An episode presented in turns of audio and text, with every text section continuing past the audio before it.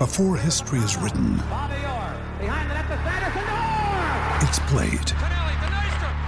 Before it's frozen in time, it's fought one shift at a time. Before it's etched in silver, it's carved in ice. What happens next will last forever.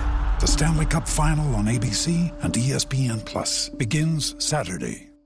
Hi, it's Finn Dwyer from the Irish History Podcast, and this is a staycast from ACAST.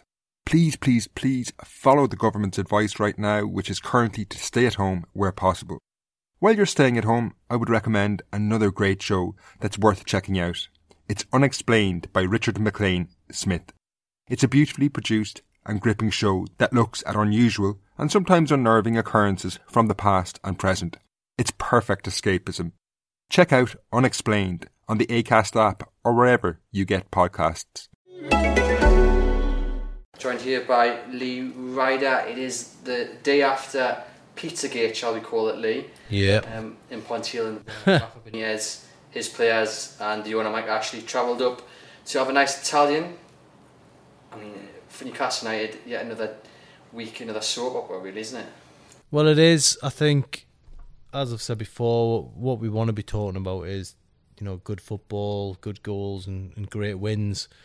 But on a Champions League night, when you had a, some great games on, and you, you've got Tottenham taking on Barcelona, and it's an exhibition of football, then you, if you are, if you were second screening on the night, and you started looking at what was going on on Twitter, Newcastle uh, players trooping in for a pizza, and Mike Ashley turned up in a people carrier, and yeah, just a complete soap opera. Something that was, if it was a PR stunt, it hasn't worked. Um, I'm told, you know, some of the conspiracy theories, you know, what saying it was definitely, you know, all prefixed.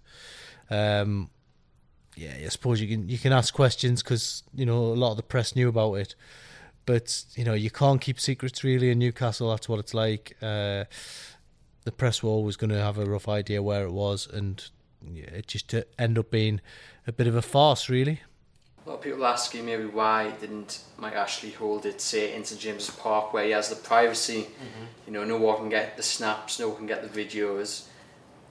What, what do you think that the thinking was to actually take it out in the public where he must have known had it got out like it did, there was always the chance that fans were going to turn up and protest. Well, that's true. I mean, I, I suppose you haven't got any guarantee that the fans would have. The fans may have turned up outside St James's Park if they'd known what was going on there as well. Uh, I think maybe the thinking from their point of view was, you know, let's change the scene here. But you know, we've got a glorious area in the northeast. You know, Northumberland. There's there's loads of restaurants up there. Uh, Ponteland, yeah, it is out the way. It's out the city centre, but it's it's close enough for, for people to to come down and, and have a look, and um, that that's exactly what proved to happen on the night. So, onto the content of the meeting. Obviously, we weren't there, we weren't partial, but we've heard bits and bobs. Can you give the fans any information from, from your end, what you, you, you've heard may have gone on uh, at that Italian in Ponteland? Yeah, well, I think you you look into that situation and you think, you know, you can imagine Mike Ashley standing up and addressing the, the team and Rafa with some kind of after dinner speech and you know giving them some explanation of what's going on. Uh, it didn't turn out that way from what I was told. Ashley didn't have any kind of prepared spiel or, or speech, and he didn't address everybody as a group. He just kind of potted around from table to table, um, or chair to chair, whatever it was, and group to group, and had little snippets of conversation with, with certain people. The the big headline for me was the fact that uh, him and Rafa had a conversation, and it was a positive one. It broke the ice, and hopefully now moving forward, um, they can take that on to something a, a bit bigger and better. Now, you can forgive fans for being a tad sceptical because we have been here before, not in the not at an Italian, not eating pizza, but at the training ground when I, uh, actually flew in his helicopter. It sounded like Benitez had got everything he wanted. Turned out that wasn't to be the case, and you know this has kind of been the fallout the last year or so of, of that. Yeah. Um, you got any reassurance for the fans listening that what happened yesterday might be an actual proper turning point for Newcastle United? there's no that there's no guarantees and no reassurances with with anything when it comes to Newcastle United. You know, we need to know an on the record steer from Mike Ashley or Lee Charnley. There's no doubt about that. You know, with Newcastle, uh, you know, is the club still up for sale? You would say it was at the moment. Is Rafa Benitez going to stay? No guarantee, I'm afraid. Uh, does he want to stay? Yes. Is he going to get the assurances? We don't know. So far, he hasn't been given those assurances. So there's a lot of there's more questions than answers really at the moment. I think when you look at Mike Ashley's tenure so far, he's never spoken to any of the local press before. Uh, he's done a couple of bits with Sky, and after that, really, you are you are scraping around for Mike Ashley quotes. He doesn't want to communicate with the fan base, it seems, um, and you know the the supporters really have had enough of it, and you can totally understand that. I suppose the positive, one of the positives, is that eventually the two main men in Newcastle United, Mike Ashley and Rafa Benitez, are in the same room. They appear to have had a conversation. Like you say, it looks like it, it was a positive one. Mm. Um, I mean, that is a positive, isn't it? Because that does give fans hope that things might change. Well, you'd like to think so. I mean, look then the Rafa Benitez is is powerful enough and strong enough to turn down that opportunity. There's, you know, if he didn't feel it was going to benefit uh, anybody, he wouldn't have turned up for it. He wouldn't have agreed to it. He wouldn't have, you know, signed the squad off to to, to go to it. So he could have easily um, not showed up. In in the end, he did show up. Um, Ashley kept to his promise to do it. But I, I just think there's been a little bit, a little bit of, uh, I think there was some negative publicity that he didn't speak to him after Palace, he didn't speak to him after Leicester, and I just think that this is Mike Ashley saying, "No, no, I do want to do want to speak to the manager." But again, it's just muffled muffled messages coming out. You you want to to know where everybody stands. Newcastle, you know, this city embraces the team uh, when it when it does well when it doesn't do so well, we all feel the pain of it.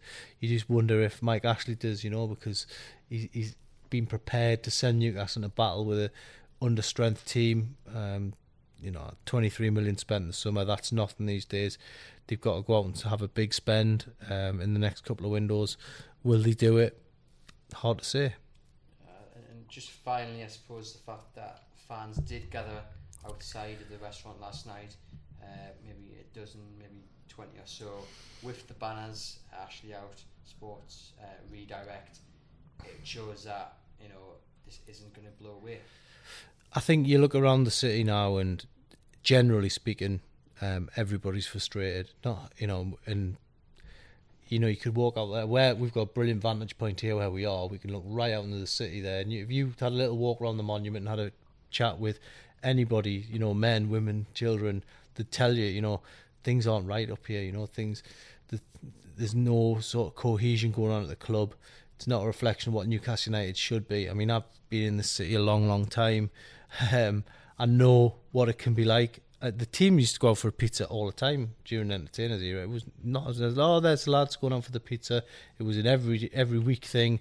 Um, you know, the players were able in the nineties. The players were able to all go out and have a beer, and people would go up and you know pass on their congratulations for, for the results. Even if they got beat, they would commiserate with them.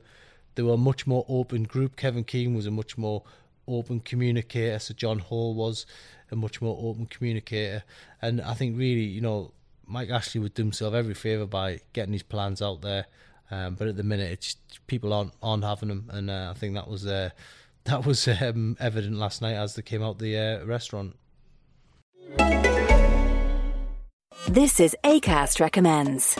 Every week, we pick one of our favourite shows. And this is one we think you're going to love. Hello, I'm Geoff Lloyd, and I recently had a baby with Ed Miliband. A baby podcast, that is. It's a spin off of our show, Reasons to Be Cheerful. It's called Cheerful Book Club, and it's conversations with some of the best writers working in the world today. You'll really enjoy our chats with people like US broadcasting legend Rachel Maddow, literary giant Ian McEwan, and the big short and Moneyball author Michael Lewis. Feed your brain with ideas from the Cheerful Book Club. You'll find us on the excellent ACAST app or wherever else you get your podcasts. ACAST is home to the biggest podcasts from Ireland and around the world. Subscribe to this show and hundreds more now via ACAST or wherever you get your podcasts.